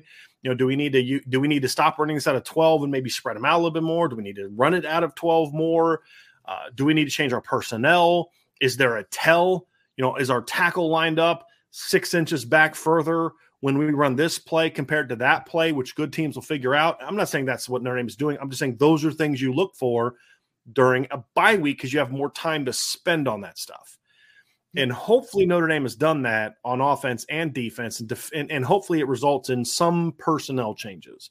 There's a lot of positions where I think the personnel changes are just like we saw last week. You know, give Prince Kollie a little bit more, a few more snaps. You know, play Junior Tuihalamaka more at middle linebacker. You know what I mean, and not just as an edge player. You know, eh, just there's a lot of things you need to see done that just they're like just little tinkering with the defense, right? But the one that I will look at and point to and say, you definitely got to figure something out there is Rover. Yes. Because it just has not been good. And you've already tinkered with Will because Will was pre- going into last game, I'd have said Will. But with how Prince played and then how they use Maris, I was like, okay, if you can kind of use that, and then once Maris gets comfortable in that role, then you can kind of add a little bit more to it, and add a little bit more to it, and add a little bit more to it, and then it'll be okay. So I think those are things that tinkering. I think Rover's the one that's got to got to really see some change, and I think at cornerback, it, it's it's Cam Hart's got to take this bye week to kind of get his head right. And I don't think Cam's head has been right the first month, and I think the hamstring really messed with him because I don't think he had confidence in himself to just play his game. Even against Ohio State, you saw him getting grabby. You saw him trying to bite on things against North Carolina that normally he wouldn't bite on which got him beat on the first the first drive. There's just some things where like that's not the Cam Hart we're used to seeing, and I really think the hamstring was part of it. He he looked healthier against Carolina. I think this is a week to kind of pull back on him a little bit, get his mind right, and get him back to playing like Cam Hart. That's a very important thing. Other than that, it's just clean up a couple things. Look, Clarence Lewis got smoked for no long touchdowns against North Carolina. Bad play. He's been pretty good up to the point at this point in the year right? You don't just write him off because of one bad play, but you got to say, Clarence, you, you, know, we, you of all people can't make that mistake, right? Keep building on Jade, Benjamin Morrison and Jaden Mickey and the role they're doing. Keep riding TaRiq Bracy until this hot streak ends because he's been playing at a very high level. Got beat for that short touchdown on fourth down. Great play, great throw and catch and route by Josh Downs. Got him, but you know what? TaRiq got him pretty much the rest of the game. Yep. And so, uh, you know, you've got to, your secondary's played really well. Clean up some of the mistakes continue to focus on tackling better. That's where the secondary is. And then defensive line wise, I mean, if, if your D line can kind of play the rest of the year like it has the last two games, Ryan, this is kind of what we thought this defensive line was going to be. Now, neither team had a great offensive line. Now we need to see if they can do it against a better offensive line. And that's what the BYU test is going to tell us a lot. That's yes. going to be a huge test because I would argue it's BYU has one of the top three offensive lines they're going to face, if not the best offensive line they're going to face. I think that's debatable, but it's yeah. definitely debatable, meaning they're definitely in that conversation of the best offensive lines are going to play. So if they can do that against that line, because this is your first chance at redemption as a D line since Ohio State. Yep. Well, so, and it's, I, mean, for for me, Brian, I think it's a litmus test for the for the for the defensive line, if we're being honest. Because I mean, you went against an Ohio State offensive line that has talent and they were playing at a, at a high level that day, right? Like Paris Johnson had a good game, Dawand Jones had a good game, Donovan Jackson had a pretty good game for the most part in his first career start in a guard. So you you face a lot of talents at Ohio State and they were better. Justin Frye had done a much better job of getting that team prepared for game one. But to your point, this is a after a couple easier games as far as the offensive lines you were playing, you're now going against Blake Freeland at left tackle, who is a future NFL player, in my opinion, at left tackle, right? You have Clark Barrington, who's a really good college football player, will probably spend a little bit of time in the NFL. They have a right tackle that is a transfer from Oregon. So you have a bunch of talented dudes coming up here. And if Notre Dame can now take the momentum they've been building over the last couple games and come out and have a dominant performance against a BYU offensive line, that tells me that the growth is real, right? Like this isn't just a smoke and mirrors. You didn't play against two great offensive lines in a row. Like this shows me now that like, hey, this defense line is as good as we thought they were. This is a big, t- big test. I don't. I, I would be willing to say, well, defensively for sure, that the defensive line is the team that I think you're going to get the best feel for how good they are after this game because that is where the offensive line for BYU is, is going to be a good unit. So if they're able to do what they can do and what, what they have done over the last couple games against a much better offensive line, that tells me that Al Washington and that unit have actually figured it out and they are trending yep. in that right direction. It's not just playing a bad offensive line anymore. Big key. I thought Foskey and Ademilola have played pretty well in the last two games. They're key. Your dudes got to play like dudes. Riley Mills has continued to get better and better each week. He's been a yep. very underrated. He's getting a. I've seen him get a lot of flack. Maybe it's just on the message board from some. Yeah. I don't understand why. I think I, I Riley's think, played pretty well so far this year. I mean, yeah. you know, he's it's, doing what he's doing, uh, what he needs to do. They're using him inside and outside. Ryan, you look like you wanted to comment on that. Before I move on to the other players, I'll let you kind of respond to that a little bit. Yeah, no, I was just going to say with Riley, I think that it's a little bit of box score scouting sometimes, right? It's like, you know, he has pressures, but he's not getting sacks. Last week he had the two sacks, so you're kind of like, oh, he's he's arrived. It's like, well, he's actually right. been playing pretty well. It's just he hasn't sure. finished the first sure. couple games, right? But he got he got point, two tackles for loss against Carolina, but he had two already coming into the season. He's now tied with Isaiah Foskey for the lead on the team with four tackles for loss. I mean, he's on pace for 12 tackles for loss this year. Yes. And and he hasn't it's not like he's got a game with like three of them, right? I mean, he's had one and a half against Marshall, Tunic against Carolina. He had what at least three or four really good pressures against Ohio State. He was one of the guys that was primary culprit of flushing CJ Stroud out of the pocket. He's done some good things. Are there errors he's got to get better? Sure, as true with everybody. But Riley's had a, a good, solid year. He's got to continue to grow. There, I think Al Golden. It took Al Golden a while to figure out how to use Justin Ademilola. I think it took him until the third game to figure out how to use Justin. And now I think he sees, oh, so I don't need to worry about what this kid does in practice. I need to just get him out on the field on Saturday and find different ways to get him on the field. Okay, I get it now. Right. And I'll tell you something else, Ryan. The last two games, the interior, just as a whole, of the Notre Dame defensive line has been brilliant. Chris. Smith hardly makes any plays on the ball, like just him making a tackle, but he is such a force that knows when he's in the game because he just pushes guys around and then you counter that with 275 pound Howard Cross, who's lightning quick off the ball. That's a really tough one two punch. We're seeing more and more of Gabriel Rubio. We've now seen him two games in a row. He, yeah. Go ahead, Ryan, because he's done. He oh, no, I, nice I was just going to say I had this great clip that I got from the last game or whatever. I never posted it or anything, but it was literally you had Howard, oh, uh, no, Howard Cross. You had Chris Smith and three tech and Gabriel Rubio as the nose in this in, in this situation. Right and it was a run towards Chris Smith, and he pressed the offensive guard outside, made the running back have to bend back, and it ended up being him and Gabriel Rubio stopping the player for no gain. I was like, that's an amazing rep, man, because you had two yes. of the guys that we've been talking about as the depth piece that were both disruptive football players on a single play. So to your point, it's great to see Chris Smith doing a good, solid job, and Gabriel Rubio, you got a little flash of him last game, which is great to see as well. Yes, and he played a little bit against Cal as well. So it's been good to see that. It's it, it and what that does too, Ryan, is that combo right there gives them a chance against some of the teams that maybe are more run oriented if they get to that point. You know, that's a look you may want to use against Georgia if you have to play them at some point in time, or against a you know when BYU tries to you know run at you in certain situations, or other teams that may want to be more run oriented. It gives you a chance to kind of have some beef up the middle with those two guys because they can both you know make some plays. I thought Jacob Lacey was steady against Carolina, wasn't as productive, but again, there was there were very few inside reps where I was like, wow, that guy didn't do his job. Very few. There's a couple early, you know, contain. They settled down, did a better job of that. That's obviously something that's got to continue as well.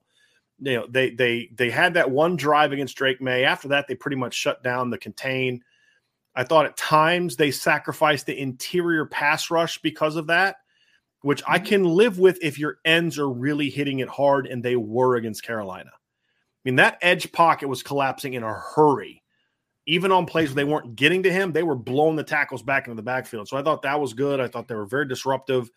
We saw Drake Maye come very close to multiple turnovers in this game. He did have the one. There was a couple times where I'll tell you something that Drake Maye did. Tell me if you think I'm wrong. I, I think you and I talked about this there was at least two or three plays that I thought Drake May was about to throw a curl or an out. And he got to like here and he was like, oh, dude, that guy just jumped it and he just drove it into the ground. Yep. Where I think if he tries to throw the route he was going to try to throw, it's probably get picked off. Like that's the kind of disruption and the kind of stickiness we saw at times in the back end of the defense that maybe you can't see on TV. Ryan, I ask you because you get a chance to watch the All 22. I was there. I also got a chance to watch the All 22. I think people that only watch on TV saw the four big plays and they don't realize outside those four big plays, they were all over the North Carolina receivers in that game. And Even the one big play that Jaden Mickey gave up, he was right in that dude's hip pocket. It was a great ball by Drake Maye, first of all, and Jaden mistimed his jump. It was also a great ball, and and um, you know, so so the secondary needs to keep doing what they're doing, just clean up some of the little mistakes. Front four, Foskey still has another level I think he can and needs to get to. I need to see him take over a game or two again moving forward. He did that multiple times last year. Only seen him do it really once so far. I will say this though about Foskey. He wasn't dominant against North Carolina the way he was last year. We'd have like five, six pressures and two sacks, but that was one of the most consistently good games that I've seen from Foskey in a long time. And you mentioned this to me afterwards too, Ryan. Is he showed that for the first for one of the few times in his career, and this is a good sign, he showed that he can dominate a game without having a bunch of pass rushes. He had some pass rushes in this game. Don't don't get me wrong. Isaiah Foskey had some good pass rushes, but there was times in the last year where he'd have like six or seven just brilliant pass rushes, and then that's kind of all he did. He was so good all around. This was our, one of his best all around games. I thought was against North Carolina this past week, coming off of what was also one of the best games of his career against Cal, which is a great sign for Foskey. Yeah, I mean, I think for me, Brian, like the thing that's been inconsistent with Isaiah, even like going back to last year, was sometimes he's like he's got really powerful hands, but it's not always like super active hands, you know, kind of getting in and working and, and getting off the getting off blocks. And this game against North Carolina, I mean, there was a couple clips that I think I posted on on the board where like he is pressing at the point of attack engaging, getting off of blocks, working against pulling guards, and keep you know staying square. I thought it was a really good technical game from him, especially in the run game. I thought he did a tremendous job in that department. So I agree completely with you. And and the cornerback, or I should just say the secondary play in general. I thought the secondary was sticky against North Carolina. Like I thought they were in really good position. I thought that they were playing good coverage. Again, there was two really bad coverage busts in the game, like two really yeah. bad where I'm just kind of like, it was so bad. I'm just kind of like, I don't know what he was thinking. Actually, like I don't know. Right. I, I, like on that one with Cam Hart. Like I truly do not know what his process was during that play. Like I yeah. can't tell you. I don't know. I've speculated a couple different things. I don't truly know. But to that point, for the most part, they're they're playing well. They play well. Yeah. I mean, it, Drake Maye. I I came out of that game and I would say this. I think Drake Maye's the real deal. I think he's going to yes. be the real deal. Oh, yeah. I think he he did have moments where he was kind of second guess his reads because windows were closing a lot faster than they probably had been the first. Three he hadn't seen that, and this is what we said going into the game. They hadn't seen a defense. He hadn't seen a defense with this kind of speed before, where guys were open coming out of their breaks. He thought, and then by the time he got to here, it's like that guy ain't open anymore.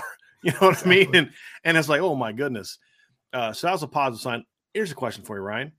Yep. Who has been Notre Dame's best cover player in the secondary through the first four games in totality? Who's been their best cover player through the first four games? Uh, it's Tariq Bracy. I, I, okay. I don't. Even, is is there okay. anybody even? Cl- I mean, nope, nope, not even close. I, Who's I don't number think two? anybody's close. I was nope, thinking not uh, even number close. two. Who's number two? Because I'm setting you up for this one. Who's number two in your opinion? Who's been their Probably best consistently? Bingo, yeah. bingo. He's been so good. Yeah, he's been outside really of that good. one bust. Outside of that one bust from Clarence Lewis this past game, though, I think yeah. Cl- Lewis is close, but I would say it's probably Morrison on snap snap. Here, here, here's the difference. They're not asking yep. Clarence to play a lot of man. True. They're and they're letting him play off, and that's a credit to Al Golden and Mike Mickens for finding what Clarence Lewis is comfortable with and letting him go play. But yep. as far as just coming, as far as just coming up playing man, Benjamin Morrison's been really good. Which is I'll say this too. Over. Clarence Lewis. Yeah, no, it's it's been great to see Clarence has been Benjamin much Morrison. Yeah, going back to Tariq Bracy, Brian. Again, like I just want to take every for for what we've seen so far through four weeks. I just want to take this opportunity as much as I can to say, good for that kid, man. He has battled yes. a lot of adversity during his career, and I mean, I don't think this is hyperbolic to say like he might be a draftable nickel right now in, yes. on the next level with how he's played this season so far. So just really happy well. for that kid yeah. fighting through adversity. Yeah, we know he's going to test well. The yeah. problem he's going to have, he's going to have some really good film to show people. Going all the way back to like 2018 against Florida State and Pitt, and and then uh, 2019 against Georgia. There's going to be some games, some really good film. There's also going to be some pretty bad film yes. for him too. What he's showing this year is he can consistently play and run. Now he's got to continue that, and he's going to really get tested in the second half of the year. BYU's got some really savvy kids. Clemson's going to throw some bigger kids at him. USC is going to have some great receivers throw at him. He's going to get stuck in some matchups against Zay Flowers. I mean, he's going to get tested yep. in the final eight games of the year, but he's also been tested so far this year. I mean, you know, first four games he's been tested pretty good, and he's held, certainly held up for that. But Benjamin Morrison has been an, a pleasant surprise from someone who graded him as a top hundred recruit. I thought Benjamin, I thought this is what we would get from Benjamin Morrison next year. Yeah. Like what we're seeing this right now is what I thought he would be next year. And so that's been a pleasant surprise. It also says a lot about what this defense could be. That in the conversation you just you and I just had, because I wanted to see this is why I wanted to kind of keep going down the list with you. You didn't even think twice about saying Cam Hart. No. Because he hasn't, he has been, in my opinion, at best, at best, their third corner so far. Now, again, we uh, we we think we know why. I really sure. think the hamstring got in his head. But what I'm saying is that's not this is not this is not being said as an insult to Cam Hart. This is a, actually a good thing. This is where you need to be as a football team. This is the kind of coach you need coaching your corners where your best player, and Cam Hart is still their best corner, your best corner has been arguably your third or fourth best corner and actual play, and you're still really good. Cam mm-hmm. Hart's eventually going to figure it out. He's too good. He cares too much. He works too hard not to figure it out. He's going to figure it out. Yep. Now it's like, but now Tariq and Benjamin and Clarence have all stepped up. And now when Cam step when Cam figures it out, now all of a sudden your secondary is going to be really good. And that's an encouraging thing. And I think I hope that Mike Mickens has had that conversation with, with Cam during the spy week. Hey, look, man, stop trying to go prove to everyone you're an all American on every single play. Just do your job, right? Mm-hmm. Just do your job. Be the guy I know you can be because these other dudes are stepping it up around you. If we can get you playing to where we think you can be, boy, this secondary becomes a really good deal. I also thought we saw the first glimpses of what Xavier Watts can be as a safety as well. He had the one play. I, I agree with you on the touchdown to, to uh, was it touchdown to Clarence Lewis or was it the long throw to it was, Jay? Was, one of those two. He took a two level it, of an angle. He didn't get over top. Yeah, it was it was it was the one against Clarence. Clarence kind of let him loose on cover two, and then it was just a really steep angle from right. Xavier Watts coming over. Other than that, we saw some really good things from him. You know, again, yep. he's got to clean up some stuff. His angles aren't always the best coming down to the football or in coverage, but we started to see how just how how he has a, he plays at a different gear than the other safeties. Just from an explosiveness uh, standpoint, a speed standpoint, I'd still play him a receiver. I think it's a missed opportunity not to put him a receiver, but it is what it is. It's not going to happen. So we're not going to keep talking about something that's just not going to happen. So I, I, I, just I think he hit, getting him. Houston Griffith has been steady. DJ Brown's been steady. He had a couple plays I really thought he should have done better against North Carolina, but overall he's been steady. And Brandon mm-hmm. Joseph has been good right? He hasn't yeah. been great since the opener, but he's been good. Secondary is playing a high level. The D line can keep building on what it's been to. I'll say this clean up four plays against North Carolina, and this is what the defense is capable of being. Would you agree with that, Ryan? Like, that's what this defense should be. And 100%. so, uh, third down defense is got to get is got to get better. But a big part of it, it was better against North Carolina. It still needs to get better, and a big part of that's going to have to be continue to get better in the run game and containing the quarterbacks. They finally had a good run game, uh, a, a, really good run defense performance against North Carolina. Uh, that was a great sign because I want to. I want to. Context is important, right, Ryan? And I want to put some context into this North Carolina game. North Carolina rushed for 66 yards on Saturday against North Notre Dame. They ran for 183, 215, and 314 in the previous three games, but you know those teams are not that good. Last year against Georgia Tech, they ran for 63.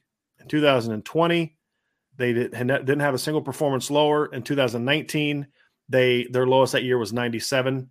What Notre Dame did to North Carolina on Saturday was the second worst rushing performance in four years under Phil Longo. So some Great. context, right? Yeah. And so that that was a really really good performance. So I uh first time they haven't rushed for a touchdown in the game also since the season opener against Virginia Tech last year when they didn't when they only scored 10 points. So we saw some steps in the right direction. Now they got to continue to build on that because b- being good against the run is priority number one for Notre Dame in the second half of the year. BYU will try to run on them. Clemson will try to run on them. Syracuse will definitely try to run on them. Uh, USC will try to run on them if if, they, if you don't respect it. USC is more willing to to use the run now than they have in the past under the previous head coach. So run defense is the other big part of that too that has to continue to get better and better and better. North Carolina was a step, big step in the right direction. We're really the last two games outside of quarterback scrambles. You've shut down the run game completely the last two games. Running backs have done nothing against Notre Dame the last two weeks outside of one run by the Cal kid two two weeks ago.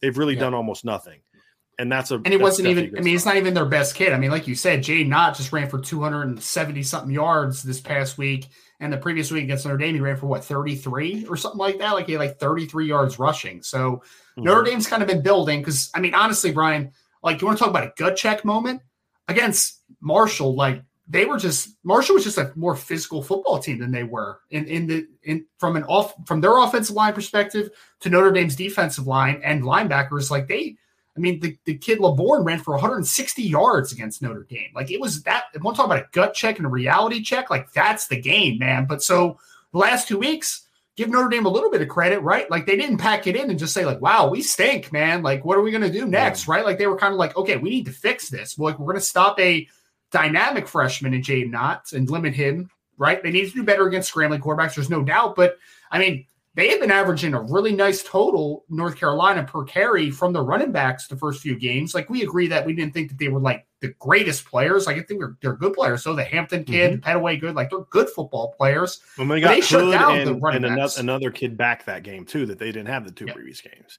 And they exactly. had Josh Downs for the first time since the opener, yep. which factored yep. into just another weapon you had to, to think about in the run game. So yes, yep. you're correct. And, and, I like that this this kind of combines two points that we've talked about a little mm-hmm. bit, right? It's defensive line, keep ascending. You're you're heading in the right direction. I think we've seen that the last two weeks. I think you've definitely saw it against North Carolina.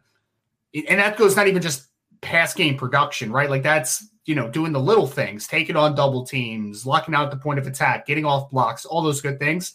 And then the linebacker play, I think, has been better, right? At least it was last game. It was definitely better than the first three. The first three Notre Dame's linebackers were a major issue, absolute major issue. I can't believe that they stopped the run as well against Cal as they did based upon how their linebackers played that game. Like I just did not think they played well, but it was a step in the right direction. So the first and second level of your defense is getting better, and you'll need them to be better because, like you said, if BYU is able to just run the football down your throat, they will.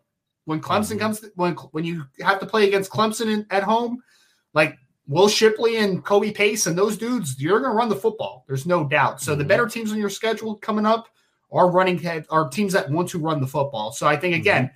headed in the right direction, but now you need yeah. to prove it against a better offensive line this week, against a better running games uh, moving forward. I think it's a mm-hmm. massive step for Notre Dame, but they need to continue to exponentially improve every week because you talked about Jaydn Ott, Ryan, and, and just a little context for Jaydn Ott in the in the the three games not against Notre Dame, he had 17 carries for 104 yards, 6.1 per carry, seven carries for 52 yards, uh, 7.4 per carry, and also in that game had uh, a touchdown catch in that game. And then the yep. other game, he's coming off against Arizona, as you mentioned, 19 carries for 274 yards and three touchdowns. I didn't know the freshmen were allowed to touch the ball that much in a game. I'm, I'm still a little surprised by that. I thought that was against the rules. Uh, the freshmen weren't allowed to be uh, offered. Jaydn Ott apparently can play as a freshman, but Tobias Merriweather cannot. Uh, but anyway, it's a different comment for a different day. Uh, then and against Notre Dame, 13 carries for 33 yards, 2.5 per carry. Now, that's because Cal has a bad offensive line, and this is your point. Yes. They're going to play some teams that maybe don't have a Jaydn Ott at running back, but have good running backs, but have much better lines. The this combination of the Syracuse line and Sean Tucker with a running quarter, a quarterback that can run like Garrett Shrader is a scary thing for what we've seen compared for based on what we've seen from Notre Dame defense leading into the North Carolina game. So right now, the North Carolina game needs to be the launching point for the defense when it comes to the run defense, not an anomaly. Yes. As long as that's true, then this defense is going to be even better coming out of the break. And I think the defense could actually benefit more if by just doing what you've been doing, then the offense needs to tinker stuff still. But I think the defense is like, look, you're learning a new coordinator, you're learning new schemes. Just focus on your base stuff this week and keep getting better at that. Because when you're on, you're really good. It's just mm-hmm. the inconsist- inconsistency. So, uh, Ryan, we're going to have a mailbag coming up, a, a, a real brief mailbag here because we do have some super chats, some other things to get to. Uh, but that's going to do it for our breakdown of Notre Dame. We will be back tomorrow. Sean Davis and I will be back tomorrow, 10 a.m for the countdown to kickoff show. So 10 a.m. to noon. Sean, Sean and I are going to kind of talk about. We're going to have some fun with you know Notre Dame and, and the break, and, and, kind of predict some breakout players and make some predictions for Notre Dame coming out of the break. And then he and I are going to preview some of the big games for the week. So uh, normally Ryan and I would do that. We're just going to kind of hold off on that till tomorrow. That's on me. Uh, Ryan was going to do that with me, but because the show started a lot later, we were not able to get that today. So uh, I do apologize for that. But we are going to uh, discuss all that tomorrow. And then, of course, Monday we'll be back on track. And so, uh, before we get to the mailbag, obviously, everybody hit that like button, hit that subscribe button, hit the notification bell, share this podcast. If you're listening via podcast, give us a five star review, and obviously continue listening to the Irish Breakdown podcast.